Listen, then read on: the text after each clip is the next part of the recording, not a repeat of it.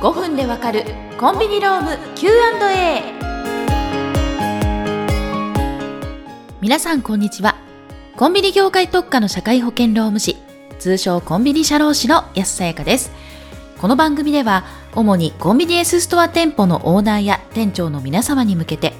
店舗経営で必要な人事・労務の話やトラブルが発生した場合の対応について取り上げ、ごふんで解説していきます。内容は固めですが、分かりやすくお話ししていきますので、どうぞよろしくお願いいたします。さて、にじゅっかいめのきゅうはこちら。店長です。新しいスタッフの採用も決まり、雇用管理の重要性をより感じています。しかし、具体的にどういうところから取り組んでいけばいいのか、途方に暮れています。まず、行っておいた方がいいことは何でしょうか、という内容です。今回はスタッフの雇用契約書の作成と締結、サブロク協定の届け出、就業規則の作成と届け出についてのお話です。法律を単に難しいと敬遠せず、基本的なルールは押さえておきましょう。地道な対応がトラブル防止につながります。それでは解説に入っていきましょう。コンビニエンスストアの経営や運営において、労務管理はとても大切なものという言葉、皆様は何度も聞かれていることと思います。しかし、国のルールである法律が絡む話も多いため、売り上げを上げるための接客や発注、清掃など、お店のオペレーションの改善などに比べて抵抗を感じる方が多いのも事実です。特に人の部分で言えば、スタッフの育成、あるいはシフトをどう埋めるかに苦心されながら、労務管理を行うことに二の足を踏んでいるという方もいらっしゃるのではないでしょうか。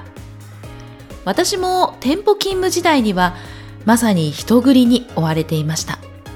ひたすらいっしゅうかんのシフトをどう埋めて、日々の店舗運営をどうこなしていくかで精一杯。朝はちじに出勤して、レジ生産から発注、接客、納品作業を繰り返して、気がつけばにじゅうにじになり、さあいよいよ夜勤スタッフに交代だと思ったら、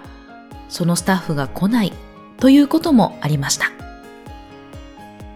新たなスタッフの採用については、求人広告を見てくる応募者に対して、面接で何を質問すればいいかをそれまでの経験をもとに自分で考えることはできました。そこでできる限り、志望理由で接客が好きだといった人を採用しようと思い、そうした人を集めていったら、明るい職場にはなったけれども、いわゆるバックレに遭い、信じていたスタッフに裏切られることの辛さを経験しました。極めつけは生産の際、ほとんど使わないレジのお金がきれいにさんびゃくえん合わないなぁと思い、確認のために防犯カメラを確認したら、スタッフの横領行為を目撃。モニター画面越しに行われる犯罪行為にショックを受けたこともあります。しかし、その時私には何の知識もありませんでしたから、そうした行為をスタッフへの対処がわからず、ただ呆然とするばかりでした。その一方で、一生懸命働いてくれるスタッフも多かったのですが、その中で休憩を分けて取ってもいいですか？という質問や、年末近くになって旦那の扶養から抜けたくないから勤務時間を調整させてほしいという相談があったり、学生スタッフがにじゅうにじを超えて働くことがなぜダメなのかということを知る機会に恵まれたりして、大切なことはすべて実務という形でスタッフから教わることになりました。同時に、自分自身も一従業員として様々な決まりで守られているんだなということを実感したものです。さて、話を元に戻しますと、法律と聞いただけで拒否反応を示す人も多いですが、労働に関する法律は労働基準法をベースに何十もの数あります。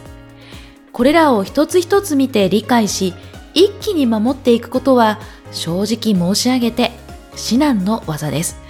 そうなると、まず何から優先的に知り、実践していけばいいかということになりますが、私は直接的にスタッフの雇用や勤務に関わる部分から確認し実施、あるいは見直しをしていくことをご提案しています。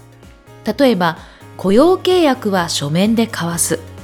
いちにちはちじかん、週よんじゅうじかんまでが法律で認められている勤務時間で、それ以降に働くと残業扱いになるとか、残業を行う場合にはサブロック協定を事前に出す。じゅうにん以上のスタッフがいる場合は、就業規則を作成し、労働基準監督署に届け出ること。労災保険は一人でもスタッフがいれば加入する必要があることなのです。もちろん知ってるよという内容もたくさんあるとは思いますが、経営者や店長自身が知っていればいいのではなく、スタッフも知っている必要があるということ。また、知ってはいるけど実施はしていないは、法律違反の観点から最も良くなく、かつリスクが大きいということもお伝えしなければなりません。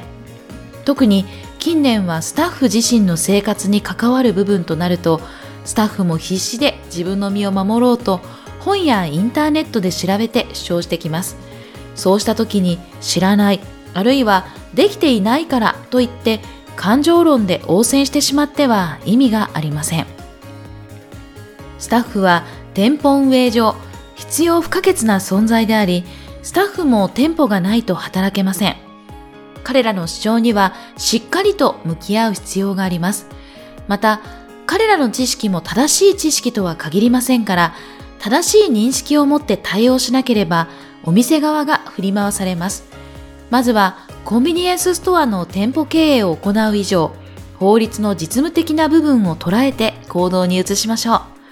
こうした決まりは自身の店舗を守り、スタッフが働きやすい環境を作るためにあるのですから。ごふんでわかるコンビニローム キューアンドエー、お相手はコンビニ社労士の安さゆかでした。それではまた次回お会いしましょう。